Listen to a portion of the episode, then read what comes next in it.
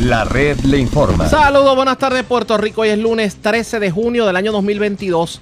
Damos inicio al resumen de noticias de mayor credibilidad en el país. Es la red le informa. Somos el noticiero estelar de la red informativa. Soy José Raúl Arriaga. Esta hora de la tarde pasamos revistas sobre lo más importante acontecido y lo hacemos a través de las emisoras que forman parte de la red, que son Cumbre, Éxitos 1530, X61, Radio Grito y Red 93 www.redinformativa.net. Señores, las noticias ahora. Las noticias. La red le informa. Y estas son las informaciones más importantes en la red le informa para hoy, lunes 13 de junio. A pesar de la lluvia del weekend, los embalses siguen bajando. De hecho, el lago La Plata refleja el descenso más marcado en los últimos días.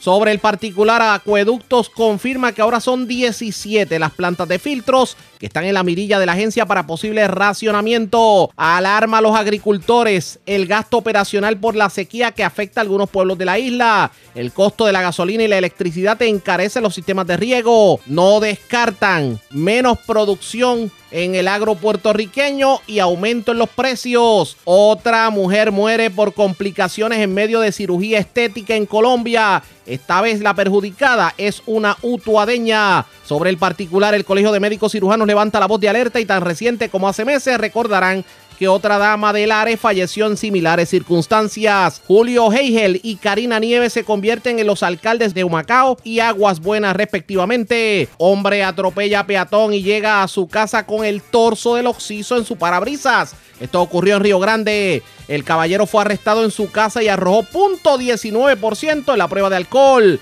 en condición de cuidado, hombre que se vio involucrado en accidente con motor en la carretera 129 de Lares. El perjudicado tuvo que ser trasladado al centro médico de Río Piedras en ambulancia aérea, mientras dos motociclistas están en condición de cuidado tras accidentes en Morovis y Aguadilla. Un muerto y un herido en balacera en Barceloneta. Una de las perjudicadas es una joven embarazada. Mujer se priva de la vida lanzándose de puente en Monumento al Jíbaro en Calley. En condición estable, hombre al que le entraron a machetazos anoche en Añasco y acusaron a un caballero aparentemente por actos lascivos y agresión sexual en Arecibo los actos contra una menor de edad en el municipio de Ciales. Esta es la red informativa de Puerto Rico. Bueno, señores, damos inicio a la edición de hoy lunes del noticiero estelar de la red informativa de inmediato a las noticias. La lluvia que cayó este fin de semana en varios sectores de Puerto Rico alivió de alguna forma la sequía por la que estamos atravesando. Esto pudiera significar que algunos sectores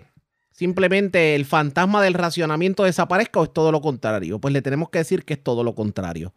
Porque la mañana de hoy trascendió que ya no son 10, son 17 los sistemas de agua en Puerto Rico que están siendo monitoreados por la autoridad de acueductos.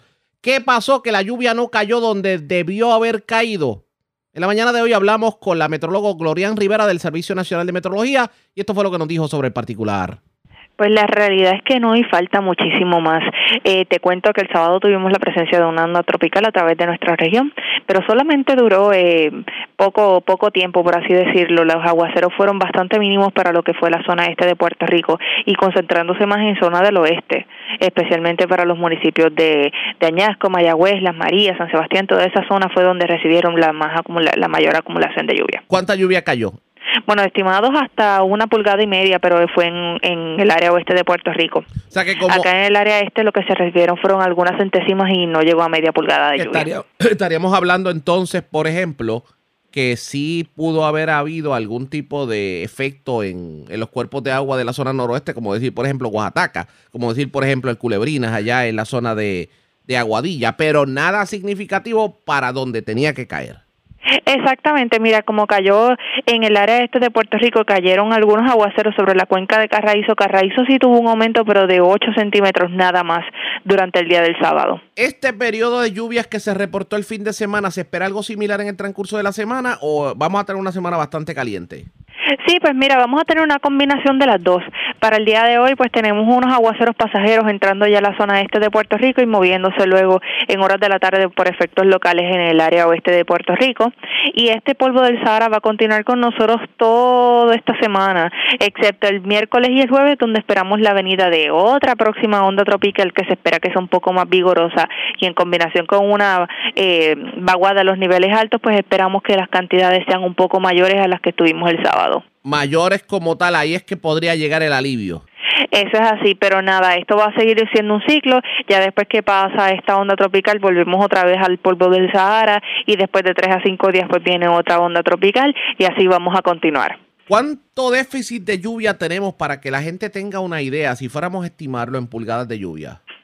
Bueno, pues esa información no la tengo el momento, pero sí podemos decir que estamos en la temporada de sequía de Puerto Rico, que esto va a durar por lo que queda este mes de junio al próximo mes de julio y ya pues empezaremos a lo que se llama pues aquí en Puerto Rico la zona de la época de, lluvia en la isla. Lo que significa que por todo el mes de junio vamos a tener estos problemas en cuanto al suministro de agua. Eso es así hasta que pues a mediados de julio que empiecen a llegar estas ondas tropicales mucho más fuertes del África, un poco más desarrolladas que pues nos dejen más cantidad de lluvia en la región. El monitor de sequía, si no me equivoco, 60%, 61% aproximadamente estaba en sequía moderada en Puerto Rico, ¿cierto? Eso es así, vamos a continuar con este patrón de sequía atípica y sequía moderada a través de, la isla de Puerto Rico por las próximas semanas en lo que nos llegan esas lluvias más intensas. Eh, te cuento que tenemos en sequía típica alrededor del 89.13% de Puerto Rico y de esta sequía típica pues tenemos 60.88% en sequía moderada y eso ya incluye todos los pueblos de la costa norte de Puerto Rico, algunos pueblos del sur de Puerto Rico y del centro ¿Cuál es la zona que menos lluvia ha recibido en este periodo de tiempo? La más seca que se encuentra en el país. La zona norte de Puerto Rico. ¿Que estaríamos hablando de desde dónde hasta dónde aproximadamente? Estamos hablando de lo que es la zona desde Aguadilla hasta el área de Fajardo. Toda la franja norte, como tal. Eso es así. O sea que estaríamos hablando, y me orienta sobre el particular, ¿los vientos están por casualidad del sureste? No, los vientos de hecho se encuentran del este. Del este. Del este a razón de unas 15 millas por hora. No, le preguntaba porque es que, es que estamos viendo algo como si fuera el efecto orográfico al revés. En vez de ser la zona sur la caliente, es la zona norte la que está más caliente. Sí, pero también esto se debe pues que no tengamos esta cantidad de lluvia que, que pues esperamos en esta época usualmente. Pero da la casualidad que de, de, esa franja norte se alimenta mucho de los sistemas de agua, como decir Carraízo, como decir Dos Bocas, como decir, por ejemplo, La Plata que obviamente eso, contribuye a, que haya menos cantidad en los, en los embalses. Sí, pues por supuesto también se han visto afectadas por la sequía que tenemos en Puerto Rico en estos momentos.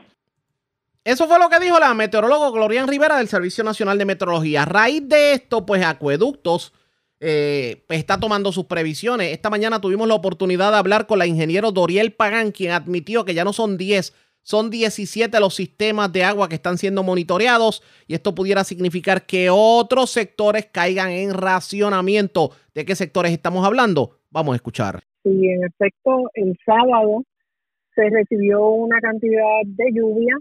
Eh, vimos el beneficio en el día de ayer para el embalse Carraíce y el embalse Oaxaca. Cualquier cantidad de lluvia que se reciba en estos momentos es buena, ¿verdad? Sin embargo, no fue con el impacto que necesitábamos para poder de alguna manera eh, ignorar o, que esta situación pues eh, mejore. Así que ya hoy vemos que el efecto de las lluvias ya pasó y comenzamos a ver nuevamente el descenso en todos nuestros embalses. Raízo hoy tuvo un descenso de 3 centímetros, La Plata de 9 centímetros, Oaxaca de 4 centímetros. Así que pues básicamente volvimos nuevamente a las condiciones originales previo a las lluvias que se recibieron. Vimos en el informe de la mañana de hoy que ustedes mantienen vigilancia a unos eh, a unas plantas de filtro en específico. Eh, ¿De cuáles estamos hablando?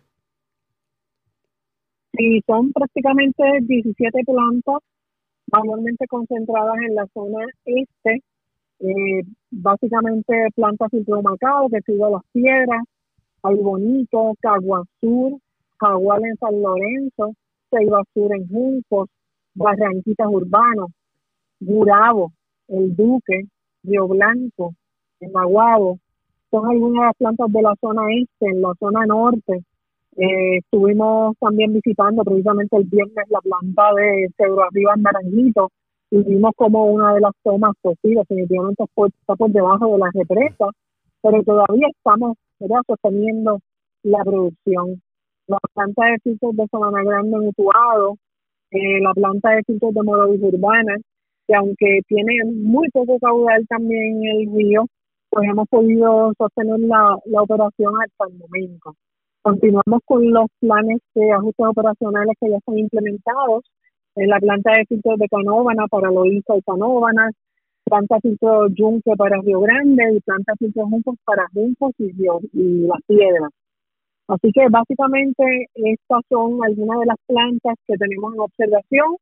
Eh, diariamente vamos a estar eh, añadiendo, ¿verdad?, a, las redes información particular con relación a lo que estamos observando, ¿verdad?, para tener eh, al día a nuestros clientes con la realidad operacional que estamos enfrentando, pero sí, estas son las plantas que tenemos en observación.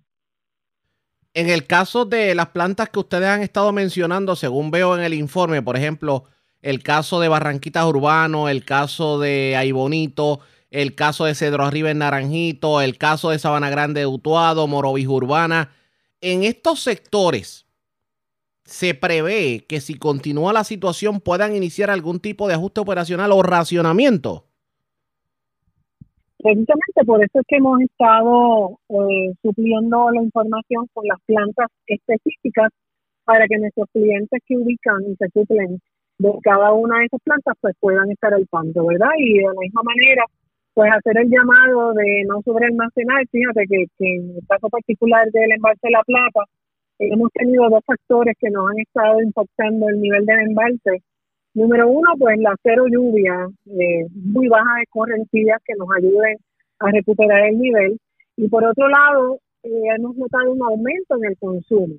Así que ambos factores lo, prácticamente lo que están es precipitando eh, la disminución del embalse y pues hacemos este llamado a no sobrealmacenar agua, economizar el agua, no utilizarla en, en, aquellas actividades que no sean estrictamente necesarias porque pues, necesitamos esta colaboración para poder sobrepasar esta temporada seca. La situación en el noreste es preocupante pues, porque si bien es cierto que ahora ustedes mantienen el racionamiento en la planta de filtros Canóvana y también en la planta de filtros del Yunque en Río Grande, también la de Junco, no es menos cierto que le tienen el ojo echado a Guzmán arriba, le tienen el ojo echado a Cubuy, que entonces estaríamos hablando que más sectores de la zona noreste se pudieran ver afectados.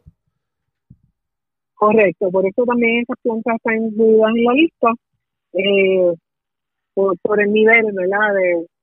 De, vigilancia que tenemos sobre ellas. Siempre, siempre hay su, su queja de algunos ciudadanos en cuanto a los horarios de racionamiento, porque si bien es cierto que han tratado de hacer lo menos, eh, digamos, buscar el menos impacto a la ciudadanía, no es menos cierto que las partes altas, pues el agua tarda más en llegar y se va más rápido, que, que tienen menos periodo de agua. Y hay sectores que insisten en que a veces si le llegan dos y tres horas de agua es mucho. ¿Qué se está haciendo para evitar que estos sectores se vean penalizados?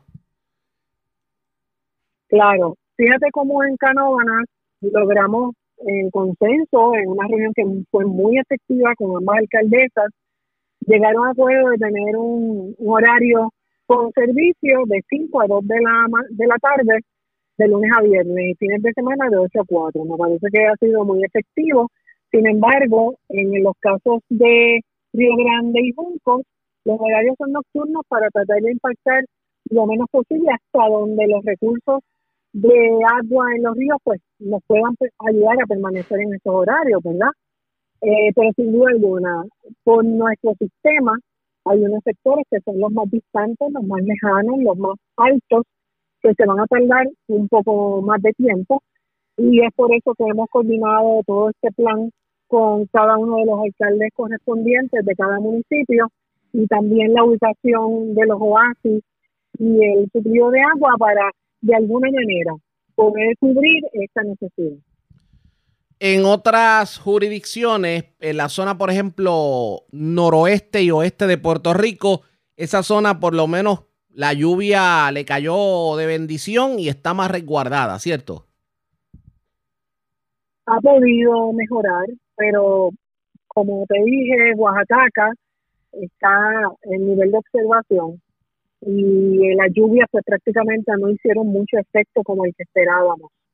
Así que continúa su nivel en descenso y pues eh, necesitaríamos una mayor cantidad de lluvia para poder salir de, la condición en que se encuentra. Me llamó mucho la atención ver brigadas de la autoridad de acueductos en la calle, pero como si fuera enjambre de abejas, eh, arreglando salideros. ¿De qué estamos hablando? Sí, tuvimos nuestro segundo operativo reparación de salideros este fin de semana. Agradezco a todas las brigadas, a todos los supervisores que estuvieron trabajando todo el fin de semana. Logramos superar nuestra meta. Nuestra meta era que el primer operativo se repararon 300 salideros y era superar esa cantidad y se repararon un total de 570 salideros el fin de semana, así que fue muy productivo y beneficioso el trabajo que se realizó por parte de nuestra gente. ¿Dónde se han reportado más salideros? ¿En qué parte de Puerto Rico? Fíjate, el proceso que llevamos a cabo estuvo concentrado precisamente en los municipios que tenemos en vigilancia. Ahí fue donde eh, establecimos la prioridad para la reparación de salideros, eh, pero a través de todo Puerto Rico se estuvieron trabajando con nuestras brigadas y básicamente cuando vemos la distribución de los 570 salideros es casi proporcional, casi igual en todas las regiones. O sea, que, por lo menos, por lo menos en, en, este sentido se ha estado trabajando. Hay una preocupación de la ciudadanía en cuanto a, obviamente, atender este tipo de avería. Y claro, hay que atenderlas definitivamente, pero por ejemplo, lo que se cuestiona es que, por ejemplo, se atienda la avería, se le coloca tierra al boquete que se pueda crear, no se atiende, por ejemplo, de tirar brea y eso crea serios problemas en carretera. Por ejemplo, le voy a mencionar una, la 151 de Orocovis a Villalba. Aquellos se repararon los salideros y enhorabuena que se repararan los salideros, pero no hay quien la transite. ¿Eso se va a mitigar de alguna forma? sí es algo también que ya está contemplado dentro del plan y la estrategia de estos operativos, así que eh, de esa misma manera pues se va a estar trabajando. Sin duda alguna es uno de los temas que se habló cuando se estaba coordinando el operativo. Antes de retirarnos, me informan que Pozas de Ciales lleva sin agua tres días. ¿Qué información tienes y alguna sobre eso? Pues fíjate, no tengo detalles, pero lo que sí te puedo decir es que eh, precisamente para esa área sabemos que tiene interrupciones por la situación de esa área se suple de matrulla en Orocovis. Y ya hay un proyecto inscrito en nuestro plan de mejoras capitales para rehabilitar las estaciones de bomba que se suplen desde la planta de filtros de poza para independizar esta área. Así que yo espero que pronto podamos comenzar este proyecto y darle fin a esta situación de interrupciones en esa área en particular. Expresiones de la ingeniero Doriel Pagan, pero para recapitular en lo que dijo la funcionaria, vamos a leerles a ustedes cuáles son esos sectores que pudieran caer en racionamiento si la situación continúa de la forma en que la hemos estado viendo en, en estos días. Estamos hablando que al momento se monitorea la planta de filtros de Humacao, que sirve a las piedras y Humacao, la de Aibonito Urbano, la de Cagua Sur, la de Jagual en San Lorenzo, la planta de filtros Ceibasur en Juncos, la planta de filtros Barranquitas Urbano, la planta de filtros de Gurabo, la del Duque, la de Río Blanco en Naguabo y la de Espino en Río Grande. También la planta de filtros Cedro Arriba en Naranjito, que cubre a Corozal, Naranjito y Barranquitas la planta de filtro Sabana Grande en Utuado, que tiende a ser esa tradicionalmente un dolor de cabeza, y la planta de filtros Morovis Urbana, que obviamente un dolor de cabeza para los residentes de Morovis que tanto han sufrido con esto de, la falta de agua. También se habla de la planta de filtro Guzmán Arriba en Río Grande, que sirve a Río Grande y Canóbanas, y la de Cubuy en Canóbanas. Y en el sur, la planta de filtros Rucio en Peñuelas. ¿Qué terminará ocurriendo? Pendientes a la red informativa. Presentamos las condiciones del tiempo para hoy. Hoy lunes, los aguaceros sobre el oeste de Puerto Rico se desvanecerán pronto. Luego del atardecer y solo permanecerá un cielo parcialmente nublado con condiciones brumosas. Se espera que el polvo del Sáhara disminuya lentamente y se espera que esté fuera para el martes, pero solo por un corto periodo aguaceros y tronadas se esperan nuevamente sobre el oeste de Puerto Rico, pero las acumulaciones serán mínimas. A través de las aguas regionales, se esperan condiciones marítimas picadas con oleaje de 3 a 6 pies debido a vientos de moderados a localmente vigorosos de 15 a 20 nudos a través del área. ráfagas podrían alcanzar los 30 nudos. Como resultado, los navegantes deben continuar ejerciendo precaución en la mayoría de las aguas locales de norte y sureste de Puerto Rico, al igual que en Culebra. Se espera que el riesgo alto de corrientes marinas se vuelva moderado en todas partes para el lunes en la noche. En la red informativa de Puerto Rico, este fue el informe del tiempo. La red le informa. Señores, regresamos a la red le informa, el noticiero estelar de la red informativa. Gracias por compartir con nosotros de continuar la sequía que ya ha provocado planes de racionamiento de agua en algunos pueblos de la isla. El sector agrícola advierte que los costos operacionales para garantizar la irrigación de los cultivos pudiera aumentar el precio de los productos. En la mañana de hoy hablamos con Héctor Cordero, el presidente de la Asociación de Agricultores de Puerto Rico, quien expresó que los agricultores han tenido que tomar medidas ante obviamente el alza en el combustible, el alza en los granos, el alza en los fertilizantes y por consiguiente preparémonos para dos cosas. Número uno, alza en el precio de los cultivos y número dos, el que se pudiera ver limitada la producción en Puerto Rico. Escuchemos lo que dijo la mañana de hoy el presidente de la Asociación de Agricultores, Héctor Cordero. Mira, básicamente este ha sido un año bien, bien, bien anormal. Y si buscamos en la historia, el año que más cercano estuvo, de acuerdo a mis recuerdos, es el 1994, este, cuando ocurrieron aquí una, una sequía este, extremadamente grande, que fueron las que dieron origen al supertubo. Este, y esta sequía eh, no la creo, no, la puedo llevar a, el nivel de la del 1994, pero sí este, está bien cerca, bien cerca. Este, y aunque hemos tenido en los últimos días algo de precipitación, la realidad del caso es que eh, en comparación con lo que eh, la acumulación de agua que debió haber ocurrido hasta el mes de mayo, pues estamos muy por debajo de lo que siempre acostumbra llover en Puerto Rico y esto pues definitivamente pone en riesgo eh, las operaciones agrícolas este y pues lleva también a la alternativa a los planes de emergencia donde en aquellas fincas que tienen eh, acceso ya sea a pozos de agua o al uso de charcas de retención de agua pues la llevan a utilizar estas fuentes de alternas de, de agua para poder suplir este el líquido a las plantas.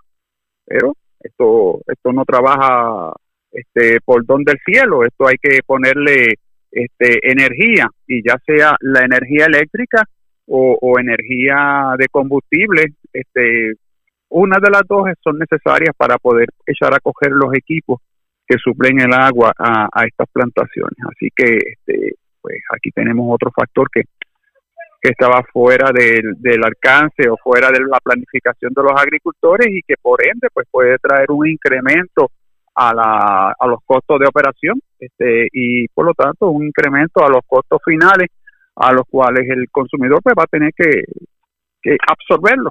Y obviamente, aparte de que lo, lo, que sería absorber este costo reciente con la situación que hemos estado viviendo, eh, ¿cómo en, este último, en estos últimos dos años que hemos visto un aumento dramático en lo que tiene que ver con el costo de energía eléctrica, ¿cuánto se han disparado los costos operacionales de ustedes como agricultores? Pues mira, este, los costos todo depende del sector en el que estemos este, indagando, pero los costos te puedo estar diciendo que eh, fluctúan entre un 30% hasta un 75%. Todo depende el, el insumo, todo depende el sector este, que estemos hablando, pero sí han habido unos incrementos extremadamente altos. Eh, muchos de ellos o la mayoría de ellos han sido este, en los renglones de los insumos agrícolas, este, como son los fertilizantes, como son los alimentos para el ganado, este, y, costos relacionados a, equipos y, utilización de equipos. Y pues ahora este el último que se ha añadido este ha sido el costo en combustible. Cuando tú miras la bomba, todo el mundo está este alterado de que el precio de la gasolina regular está entre un dólar treinta y cinco a un dólar cuarenta pero no se fijan que el diésel que era un costumbre y por tradición siempre estaba entre, entre 10 a 25 centavos por debajo del precio de la gasolina regular, ahora mismo está entre, entre 10 a 15 centavos sobre el precio de la gasolina regular. Y el diésel es el combustible que mueve la, economía, porque las maquinarias agrícolas, los tractores y todos los equipos trabajan con diésel. Los camiones que hacen las entregas ah, y que recogen los insumos en las fincas y los que hacen las entregas a los supermercados y, y, a los lugares donde se, se venden los alimentos son camiones diésel. Así que este, definitivamente el incremento del diésel ha sido uno de los costos que en los últimos meses se han, se han añadido a, a la gama de incrementos que hemos tenido en el sector agrícola. Eso es parte de lo que nos decía Cordero esta mañana, pero también la pregunta es cómo mitigamos la situación y evitamos que el alza en todo tenga por consiguiente el que nos raspemos otro aumento, esta vez en los artículos del agro puertorriqueño. Nos contestó el funcionario. Vamos a continuar escuchando la entrevista, pero antes hacemos lo siguiente. La red le informa. Hacemos una pausa y cuando regresemos continuamos escuchando lo que nos dijo la mañana de hoy Héctor Cordero, el presidente de la Asociación de Agricultores. A la pausa. Regresamos en breve la edición de hoy lunes del noticiero estelar de la red informativa.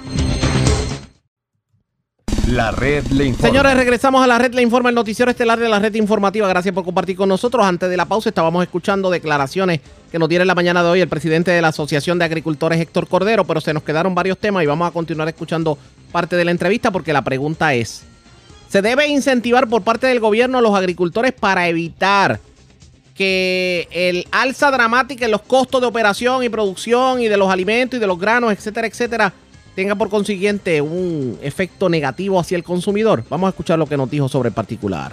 Mira, este, la realidad del caso es que lo primero que tenemos que ver es la situación fiscal de Puerto Rico. O sea, no, no, no, podemos este, seguir, ay, como quien dice, de dónde tela si la araña no teje. Exacto. Eh, eh, es una realidad. El Departamento de Agricultura, por otro lado, no, no, no puedo decir que ha sido de ojos eh, ciegos. El Departamento de Agricultura este año ha estado este, haciéndole llegar a los agricultores una serie de incentivos. Uno de los incentivos donde ha ayudado grandemente ha sido eh, en la reestructuración en la forma en que se suplen los fertilizantes.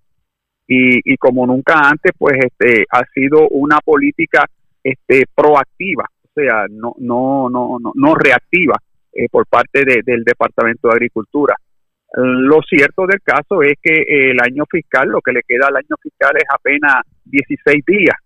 Y, y si el próximo año fiscal este, el Departamento de Agricultura no cuenta con los recursos económicos para poder extender o continuar estos programas de incentivos que son de ayuda a la agricultura, mira, muy, muy poco es lo que el gobierno puede hacer. Así que mi exhortación a la legislatura es que tomen en serio este, el presupuesto del Departamento de Agricultura. Entiendo que ha sido un presupuesto que el departamento lo ha desarrollado partiendo de la visión que tiene de, ayuda y de, colaboración hacia el agricultor y que cada centavo que llega al agricultor, mira, ha sido este, debidamente justificado y utilizado, porque la realidad es que si no hubiese sido por eso, la situación, por lo menos en, en el área de los cultivos, te podría decir este, de que eh, sin los fertilizantes la producción este, podría ser mucho menor. Y por la política que ha tomado el secretario González Beiró de ser proactivo y, y ayudar al agricultor para que las cosechas este, tengan los nutrientes necesarios para dar los, los niveles necesarios, pues es que tenemos un algo de esperanza pero eso no es todo. Lo que le queda a este presupuesto son 16 días. Así que mi exhortación a la legislatura es que analice bien este y a la hora de cortar, pues recorte en lo que son los gastos alegres, en los compromisos a los amigos y a los familiares y que se recuerde de que hay un pueblo que come y que necesita la agricultura como una fuente de, de sus nutrientes y sus alimentos. Pudiéramos ver a raíz de esta alza dramática en el costo de los combustibles y también los fertilizantes y otras cosas, inclusive los granos, eh, una limitación en la producción agrícola a nivel local? Mira, sí, sí, la podríamos ver, lo podríamos ver, este, y, y se está viendo, se está viendo, por ejemplo, te puedo decir, en el mismo sector de la leche, el sector de la leche, este, los incrementos en los granos específicamente ha, contraído la industria, además de otros efectos que ha tenido la industria, la ha contraído en cerca de un 60%. Cuando tú comparas la producción de este año con la producción de hace 20, 25 años atrás, aquí se está produciendo un 60% menos de la leche que se produce, que se producía en aquel momento. Este, y, y cuando tú hablas con un ganadero y le dices, este, pues yo estoy produciendo el 40, el 60 o, o, el 50% de mi cuota. O sea que, y, y, cuando, ¿y por qué dice? Pues por los costos, los costos, o sea, este, los costos han sido demasiado de altos. Eh, recientemente, tan reciente como este fin de semana, una de las elaboradoras de granos en Puerto Rico le aumentó 7 dólares al quintal de alimentos, de 23 dólares lo puso en 30. Y este, son, pues, uno tiene, uno tiene que ajustar, uno trata de, de, dar lo máximo, pero no puede llegar a, producir lo máximo porque cae en pérdida. Y este, definitivamente sí, yo entiendo de que, de que van a haber este, limitaciones o, un decrecimiento en, en, los volúmenes este, de ciertos productos y todo al amparo de, las limitaciones económicas que pueda tener el agricultor. Si difícil es para aquellos que tienen fincas y que dependen de sistemas de riego, más difícil es para los que viven en la montaña porque obviamente la topografía no les permite tener esos mismos sistemas. Y si la lluvia no llega a la montaña, pues las fincas tienen sus problemas. ¿Le han reportado ya problemas precisamente relacionados a la sequía en la montaña?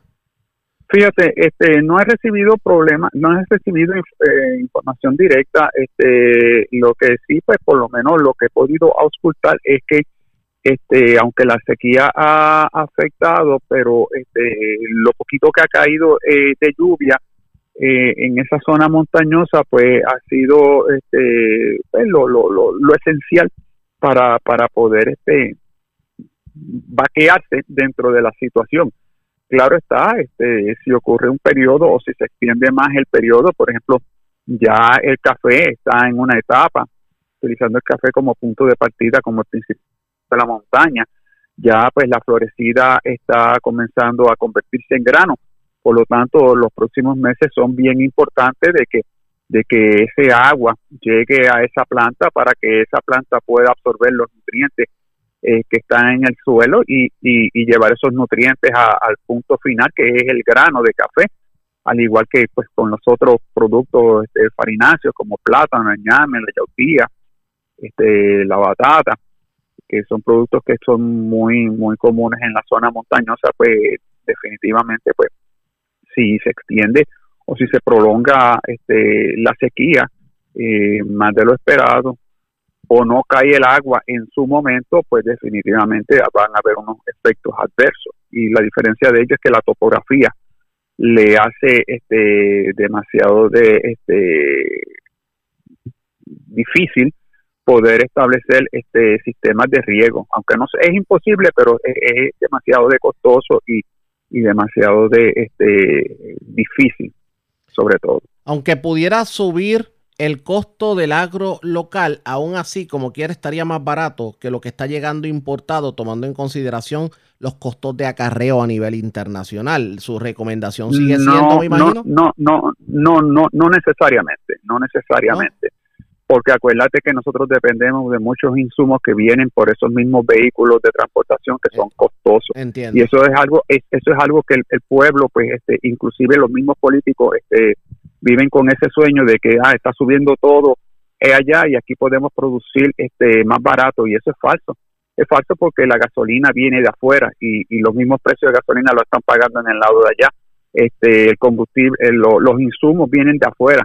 Así que este, en proporción, pues vamos a estar viendo de que este, podría, en ciertos productos, podríamos ver este, que el margen eh, de, la producción local con el margen del producto importado, pues este, sería bastante cercano o quizás algo por debajo, pero no ese sueño que tienen de que va a haber una diferencia extraordinaria, porque vuelvo y te digo, dependemos de muchos insumos que tienen que venir de afuera porque son insumos que no se producen aquí en Puerto Rico y, no tenemos las facilidades, aquí no tenemos minas de, potasio, ni tenemos minas de, de, este, de fósforo, este, tampoco tenemos este, producción este, de, nitrógeno. Así que este, definitivamente, este, al igual que muchos de esos países que ahora mismo le suplen a Puerto Rico y que han sufrido los incrementos en los costos de operación, nosotros también los vamos a sufrir. Esas fueron las expresiones del presidente de la Asociación de Agricultores Sector Cordero. ¿Por qué será que todo lo que hablamos va en camino al aumento? Debemos prepararnos. La red le informa. A la pausa y cuando regresemos las noticias del ámbito policíaco más importantes acontecidas, entre las que tenemos que destacar, señores, una escena dramática. La ocurrida en Río Grande. Un joven iba conduciendo exceso de velocidad en una, en una Rafael nueva. Arrolla una persona. El golpe fue tal que lo lo, lo pica en dos literalmente. Y continúa el torso de la persona en el vehículo y llega la persona desde el área de la escena hasta su residencia. En las residencias que se percatan de la situación. La persona arrojó .19% de alcohol en la sangre. También en condición grave se encuentra un motociclista que sufrió un accidente en la 129 de Lares. Hubo otro accidente también en la 129, pero ya en jurisdicción de Atillo, en donde una dama resultó afectada. También hubo un accidente grave con ciclista en Aguadilla, en la zona de Aguadilla, la avenida Victoria. Y tenemos otras noticias del ámbito policíaco. Con eso más venimos luego de la pausa en esta edición de hoy del Noticiero Estelar de la Red Informativa.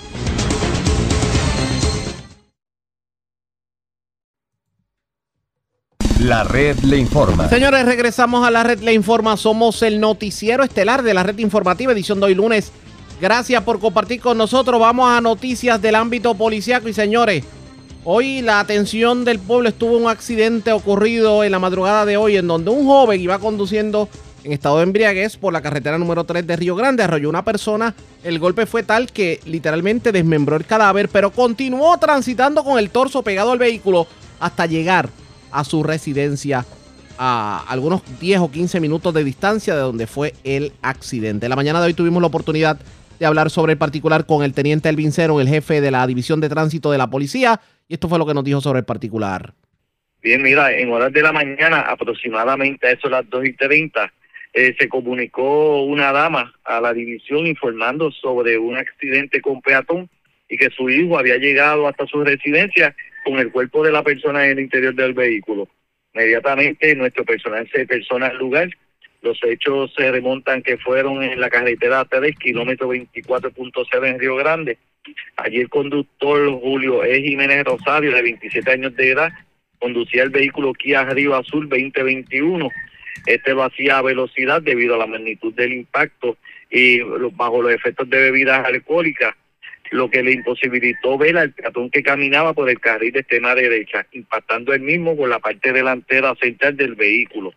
Debido al impacto, el peatón salió expulsado, penetrando al interior del vehículo por el cristal delantero, eh, quedó en el lugar del accidente las dos piernas que se desmembraron y él continuó con el con el torso de, de muslo, torso, cabeza de, la persona hasta su residencia. Es una escena que nunca la habíamos trabajado de esa índole. Hemos investigado un número de accidentes, pero de que una persona impacte aún y continúa hasta su residencia con el cuerpo como si no hubiese pasado nada, pues no, no habíamos tenido esa experiencia lamentable. Y estamos hablando de, estamos hablando de una distancia bastante considerable entre el lugar del accidente y la residencia del, del caballero.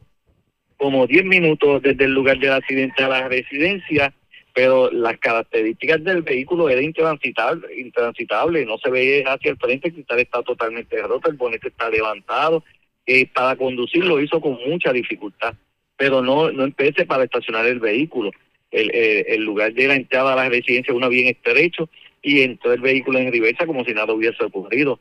Que si no es por su señora madre que se comunica con nosotros, tal vez todavía estuviéramos buscando el, el, cuerpo de esta persona. Pero en este caso nadie se había percatado de, ah, digo, obviamente el accidente, pero de que el torso del, del perjudicado estaba pegado al vehículo. No, eh, es que lo, lo, inmediatamente llega a la residencia, estaciona el carro en reversa y si no es que nos notifican, era difícil dar con el mismo. ¿Esta persona ya fue detenida por las autoridades, supongo? Sí, fue detenida, se le practicó la prueba de alcohol, arrojó .19% de alcohol en su organismo y estamos en el proceso de, que el fiscal se persona aquí a la escena. Ya eh, tenemos un personal donde ocurrió inicialmente el accidente, donde quedaron allí los dos pies de la persona y yo me encuentro en el lugar de la residencia donde están eh, los restos del ser humano que falleció. Yo sé que es un poquito difícil, pero descríbanos para aquellos que nos están escuchando a esta hora lo que usted está viendo allí en el lugar. Algo espeluznante. A simple vista uno ve el torso de esa persona eh, eh, en el interior del mismo está todo eh, desparcido en, el interior, todos los gestos de la persona, la masa cefálica cayó en la parte posterior del área del cristal, es de verdad algo espeluznante. Eh, específicamente, ¿dónde es que está localizada la residencia? Eso es eh, aquí en, el área de Río Grande, específicamente el lugar como tal, como no soy de esta área, no lo tengo conmigo en estos momentos, pero es a 10 minutos del lugar del accidente. Que el accidente fue, para, aquellos que sintonizan un poquito tarde, específicamente en dónde? En la carretera 3, eso es frente a Autopar, en el kilómetro 24 en Río Grande, en dirección de Carolina a Río Grande. Y nadie obviamente se percató de que él iba transitando con el torso de esta persona en todo ese trayecto. Fue a las 2 y 30 de la mañana aproximadamente que nos notifican que por lo menos no hemos ya, eh, tenido alguna información de un ciudadano que haya llamado para notificarlo, no la hemos tenido. En cuanto a lo que tiene que ver con accidentes, aparte de este accidente que obviamente pues acapara la atención de nuestros radio oyentes, ¿hubo algún otro accidente o cuánto o cómo estuvo la situación este fin de semana con los accidentes de tránsito? Pues mire, eh, tuvimos, gracias a Dios estuvimos muy bien, ya llevamos dos fines de semana con una eh, baja en la, la muerte en las vías de rodaje. Para que tengas una idea, en el en el 20 en el 2021 tuvimos 149 fatalidades, en lo que va en el 2022 tenemos 101, estamos menos 48 fatalidades en las vías de rodaje. La misma se, se desglosan 43 fatalidades a los conductores, 26 peatones, con este de hoy van a ser 27, 9 pasajeros han fallecido, 19 motociclistas, tres ciclistas y otro que es un jinete. Bueno, por lo menos, por lo menos menos accidentes que en otros años, pero este tipo de accidentes como el que nos topamos, pues le para los pelos a cualquiera. Eh, la gente, parece que hay mucha gente que todavía no entiende que no se debe eh, combinar lo que es el, el, conducir con tomar bebidas alcohólicas. Definitivamente, y si la mezclan con velocidad, eh, altamente, a la, pues, pues tiene grandes posibilidades de, ocasionar lo que estamos viendo en la mañana de hoy, un accidente de carácter grave y o fatal. Eran expresiones del teniente Elvinceno, el jefe de tránsito de la policía. Así las cosas, 19% de alcohol arrojó el joven que arrolló a esta persona en Río Grande. Pero vamos a otros accidentes ocurridos porque en condición grave se encuentra un motociclista que se accidentó en la carretera 129 de Lares. De hecho, tuvo que ser trasladado en ambulancia aérea al Centro Médico de Río Piedras. Javier Andújar, oficial de prensa de la Policía en Utuado con detalles. Saludos, buenas tardes. Buenas tardes, Arreo. Buenas tardes, Rodando Radio Escucha. Agentes adscritos a la unidad de patrulla de carretera de Arecibo investigaron ayer un accidente con motora de carácter grave. Esto es un hecho ocurrido en la carretera 129. Según se informó, el conductor de una motora Suzuki GSX 1300 conducía por la vía antes mencionada y al llegar al kilómetro 20 de la carretera 129 este lo hacía transitando entre carriles, dando lugar que por tal motivo y negligencia fuera impactado por una Mitsubishi Outlander que transitaba en la misma dirección. El conductor de la motora fue identificado como Carlos Alberto Lamur, de 45 años y residente en San Sebastián. Este fue atendido en el lugar por paramédicos de emergencia médica estatal y posteriormente transportado en ambulancia aérea al centro médico de Río Piedra, donde su condición se determinó de cuidado. El agente Nelson Reillo de, la División de Patrulla de Carretera investigó el accidente e informó que el señor Lamur posee licencia de vehículo pesado vigente, pero no endosada para conducir motoras. El caso se consultó con la fiscal Mayela Morales, la cual incluyó a ocupar el vehículo para fines de, de peritaje. Básicamente eso es lo que tenemos acá en el área policía de Utuado. Gracias por la información. Buenas tardes. Buenas tardes. Era Javier Andújar, oficial de prensa de la policía en Utuado. De la zona de la montaña vamos al norte de Puerto Rico porque Hubo una dama que se accidentó también en la 129, pero esta vez en jurisdicción de Atillo. Además, en condición de cuidado se encuentra una persona, un ciclista que fue eh, arrollado, un hecho ocurrido en la 137 de Morovis. Y también, señores, una persona muerta, una persona herida en medio de una balacera ocurrida en la zona de Barceloneta. Aparentemente una mujer embarazada estuvo involucrada en el asunto. El Malvarado, oficial de prensa de la Policía en Arecibo con detalles. Saludos, buenas tardes. Sí, buenas tardes. A través del sistema de emergencia 911 se reportó un accidente de carácter grave. Esto el domingo, en horas de la tarde aproximadamente, en, la carretera 129, kilómetro 17.2 en el pueblo de Atillo. De acuerdo a la investigación, el conductor José Velázquez Rodríguez, de 51 años, vecino de Adjuntas, conducía el vehículo Hyundai Tucson color negro en dirección del Ares hacia Atillo. invade el carril contrario, impactando con la parte frontal, la parte frontal del auto Toyota Corolla color azul del año 2017, conducido por la conductora identificada como Patricia Ramos Torres, de 29 años, residente de Utado, quien transitaba en dirección de Atillos hacia Lares. Esta resultó con heridas de gravedad.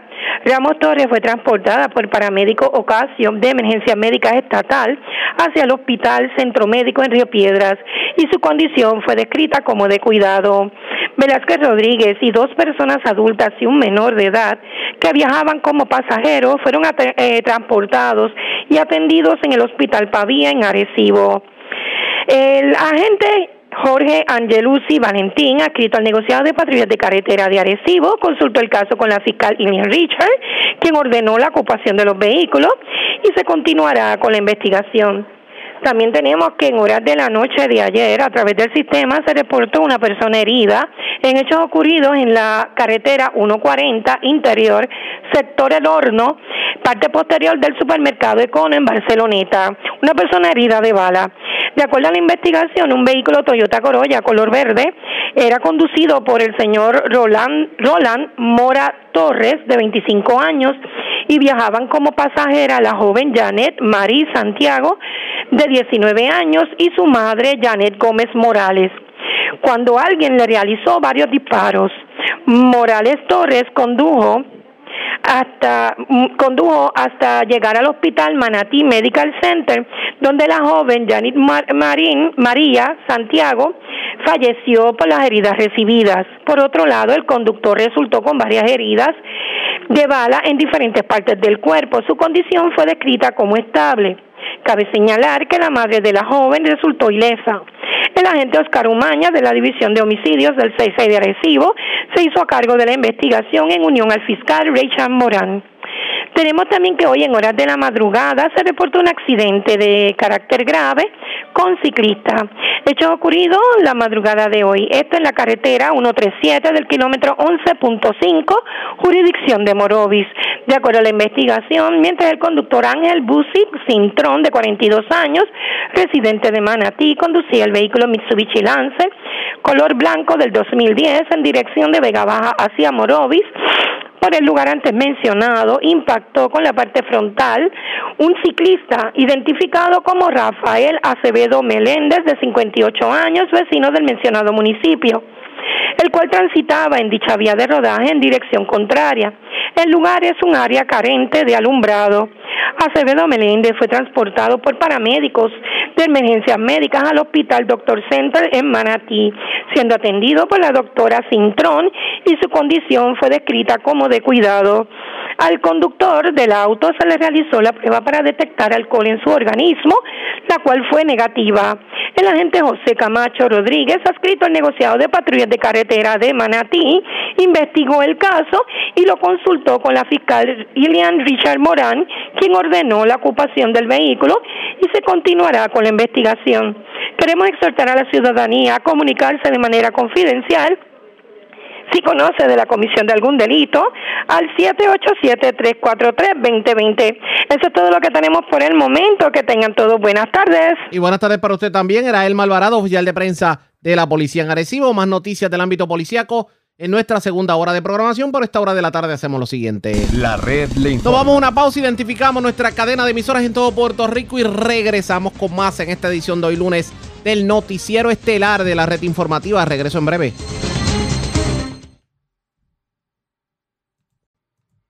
La red le informa. Señores, iniciamos nuestra segunda hora de programación. El resumen de noticias de mayor credibilidad en el país es la red le informa. Somos el noticiero estelar de la red informativa, edición de hoy lunes 13 de junio. Vamos a continuar pasando revista sobre lo más importante acontecido y como siempre a través de las emisoras que forman parte de la red que son Cumbre, Éxitos 1530, X61, Radio Grito y Red 93, www.redinformativa.net, señores, las noticias ahora. Las noticias. La red le informa. Y estas son las informaciones más importantes en la red. La informa para hoy, lunes 13 de junio. A pesar de la lluvia del weekend, los embalses siguen bajando. De hecho, el lago La Plata refleja el descenso más marcado en los últimos días. Sobre el particular acueductos, confirma que ahora son 17 las plantas de filtros que están en la mirilla de la agencia para posible racionamiento. Alarma a los agricultores el gasto operacional por la sequía que afecta a algunos pueblos de la isla. El costo de la gasolina y la electricidad encarece los sistemas de riego. No descartan menos producción en el agro puertorriqueño y aumento en los precios. Otra mujer muere por complicaciones en medio de cirugía estética en Colombia. Esta vez la perjudicada es una utuadeña. Sobre el particular, el Colegio de Médicos Cirujanos levanta la voz de alerta y tan reciente como hace meses recordarán que otra dama del Lares falleció en similares circunstancias. Julio Heigel y Karina Nieves se convierten en los alcaldes de Humacao y Aguas Buenas respectivamente. Hombre atropella a peatón y llega a su casa con el torso del oxiso en su parabrisas. Esto ocurrió en Río Grande. El caballero fue arrestado en su casa y arrojó .19% en la prueba de alcohol.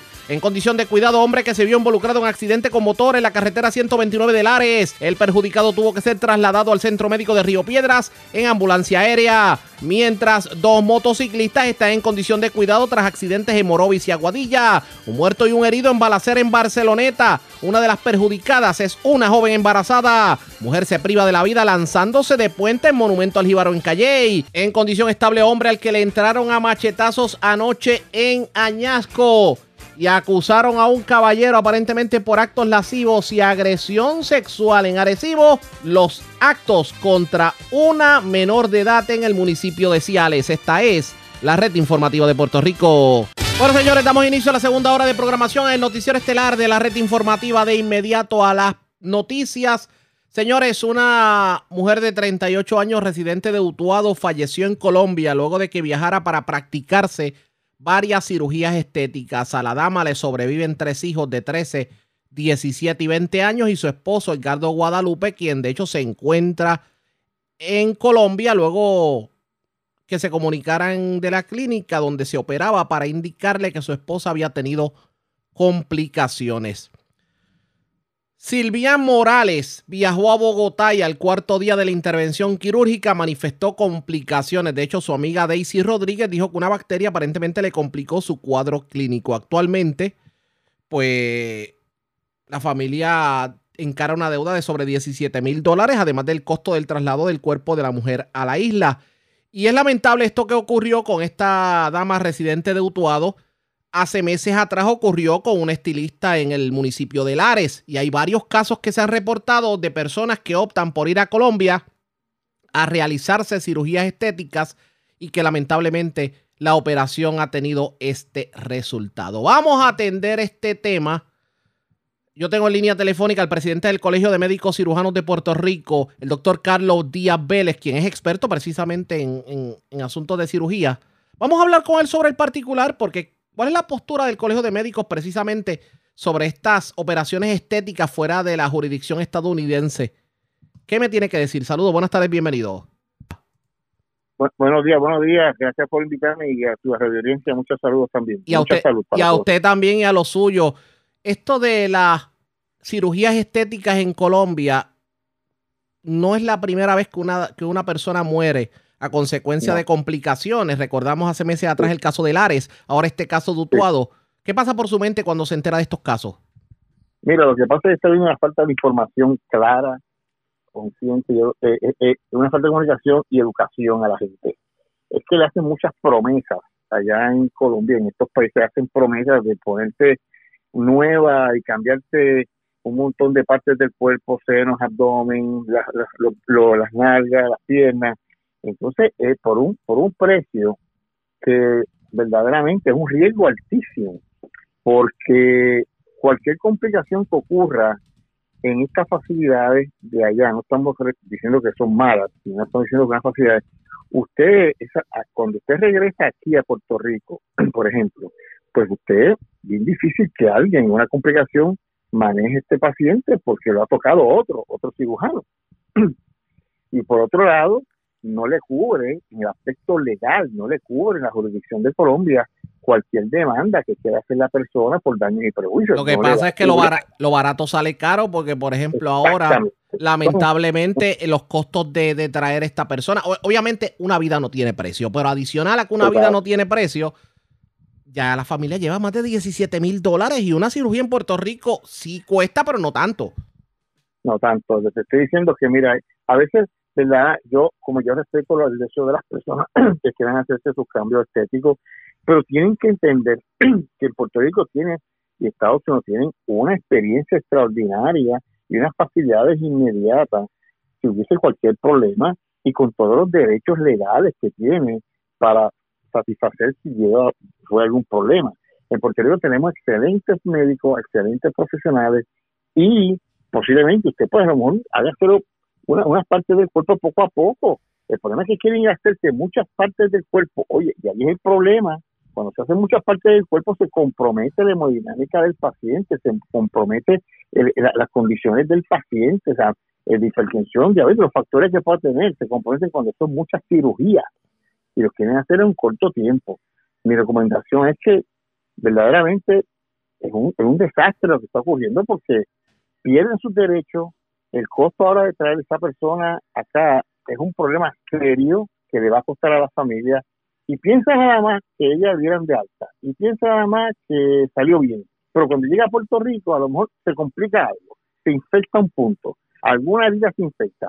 Con, aquí es bien difícil en cualquier país de Estados Unidos que un cirujano la pueda intervenir otra vez, porque es una cuestión ética, es una cuestión de que por el mismo malpractice evitan meterse con el paciente, la estabilizan muy bien, la, la, la le controlan, le, le con la vida, pero la responsabilidad es del que hizo ese acto, que fue el que hizo el trabajo estético. O sea, es una, una cosa complicada la que se tiene el paciente eh, y, penosa porque ahora mismo mira la muerte y no es la primera, estoy allí ya varios casi. Sí, no, definitivamente, definitivamente. Eh, aparte de lo que... Aquí será orientado, y aquí será orientado, y está seguro que aquí será orientado porque yo sé que los, los cirujanos aquí orientan.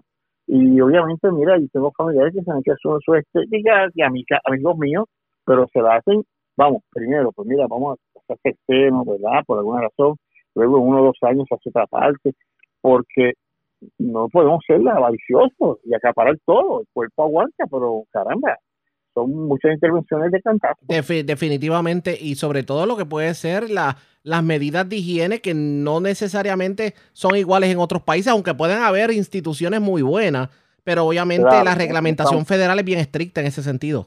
Exactamente, ya hay una, hay una, eso está muy, claro y, y da, da, pena que estas muchachas con mucho deseo muchas quieren que verse bonita, que quieren ser esto fantástico, eso se les aplaude, pero que, que en esta desgracia, que por una, una alguna situación haya ocurrido, da pena, da pena y es preocupante que la gente sepa que tiene que, que orientarse y que no debe salir de jurisdicciones que no sean las federales, aquí le cubren sus derechos y su y su malpraxis se, se puede, o sea, el tribunal aquí se pueden bregar las situaciones también sus derechos que allá afuera no, allá tiene todo derecho, allá no tiene nada de derecho. Doctor, eh, si una persona interesa o tiene visto el hacerse una cirugía estética, independientemente si es en Colombia, en Estados Unidos o en la jurisdicción que sea, ¿qué es lo primero que debe tomar en consideración? médicamente hablando.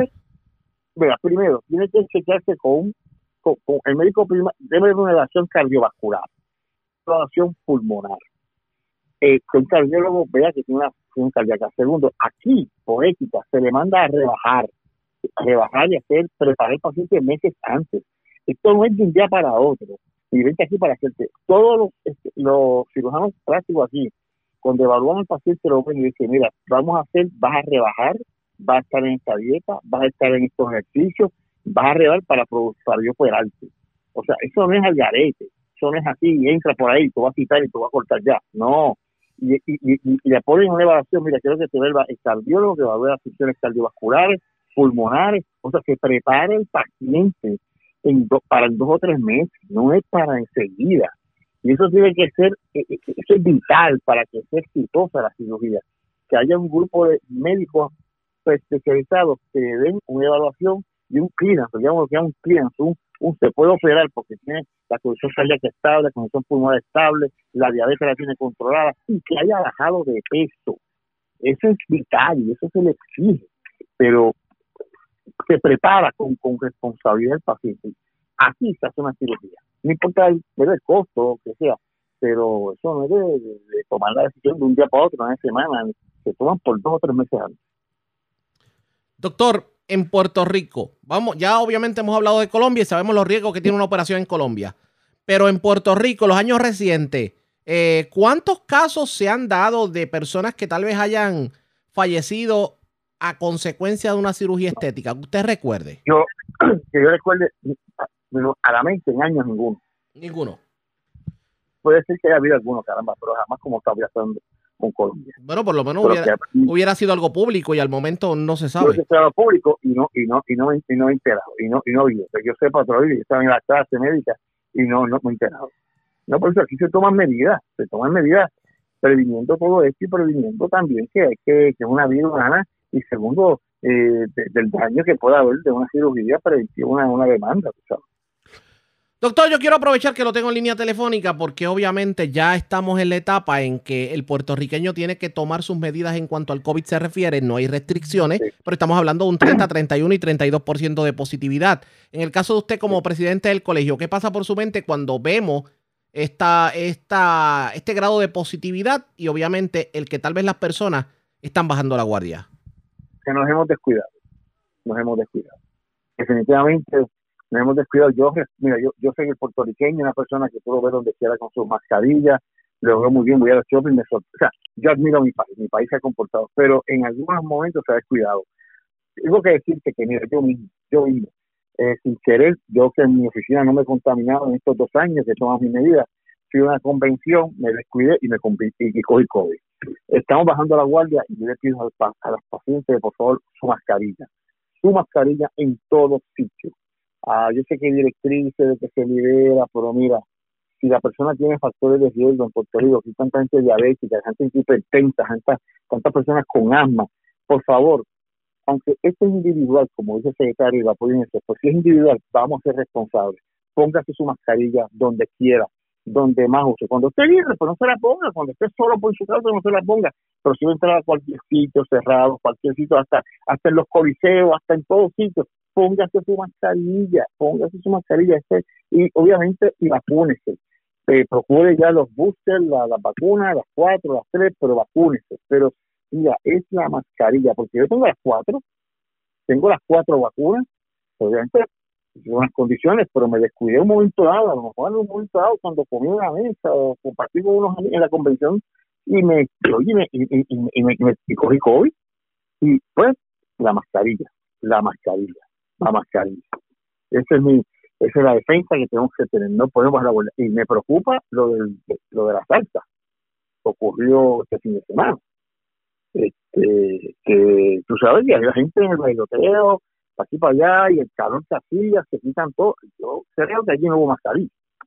Y ahí voy a estar pendiente que pueda venir ya un, un, un, de ahí, ¿sabes? Y, en, y precisamente en un evento de la salsa fue que comenzó todo aquí en Puerto Rico. Por eso no, con aquel médico que falleció. Él falleció, el, primer, el, paciente cero falleció por COVID. Y el COVID se regó. y lo de Bad Bunny, ¿te acuerdas de Bad Bunny? Exacto. Vamos a ver qué termina. No dudo, no dudo que este evento de ayer va a tirar un pico más alto en los próximos días. Porque esta variante que hay ahora, una variante que se, que se ríe enseguida, que en tres o cuatro días tú tienes el COVID, lo tienes montado enseguida. No es como el otro que tardaba cinco a siete días la primera esto el B1.4, el Omicron B1A, que es la última versión, este se pega en nada, en nada. En tres días tú tienes ya los, los tres días tú tienes ya tú estás con las congestiones y con el dolor de garganta y el dolor en el cuerpo. O sea que se riega mucho y si la persona tiene condiciones como diabetes, colesterol en las coronarias, fallo cardíaco, pues estas cosas hacen que el paciente se complique más rápido. Vamos a ver qué terminó corriendo, doctor. Agradezco el que haya compartido con nosotros. ¿no? Siempre, siempre me puedes llamar y tener tus órdenes siempre para el país y para cualquier orientación que necesite. quiero que sepa que estamos trabajando duro en el colegio, que estamos levantando el colegio nuevamente, porque pues hay unas cosas que estaban, se dejaron de hacer, pero estamos mucho entusiasmo y mucho deseo de, de poner el colegio al día, lo estamos logrando y estamos en la lucha y la batalla de, de mantenernos ahí dando un servicio siempre a los órdenes de ustedes. Y le prometo un rain check para hablar precisamente de esos temas. Gracias, doctor. Buen día. Sí, sí, sí, sí, estamos ready. Cuídense mucho. Agradezco siempre. Como, como siempre, ya ustedes escucharon, era el, el presidente del Colegio de Médicos Cirujanos de Puerto Rico, el, el doctor eh, Carlos Díaz Vélez. Es lamentable esto que ocurrió con esta dama de Utuado, ya había ocurrido con otra dama de Lares y pues obviamente el, el, el, interés de las personas de buscar algún tipo de arreglo estético, pues no en todo funciona como debería funcionar. Vamos a darle seguimiento a esto pendientes a la red informativa. Presentamos las condiciones del tiempo para hoy. Hoy lunes, los aguaceros sobre el oeste de Puerto Rico se desvanecerán pronto. Luego del atardecer y solo permanecerá un cielo parcialmente nublado con condiciones brumosas. Se espera que el polvo del Sáhara disminuya lentamente y se espera que esté fuera para el martes, pero solo por un corto periodo. Aguaceros y tronadas se esperan nuevamente sobre el oeste de Puerto Rico, pero las acumulaciones serán mínimas. A través de las aguas regionales, se esperan condiciones marítimas picadas con oleaje de 3 a 6 pies debido a vientos de moderados a localmente vigorosos de 15 a 20 nudos a través del área. Ráfagas podrían alcanzar los 30 nudos.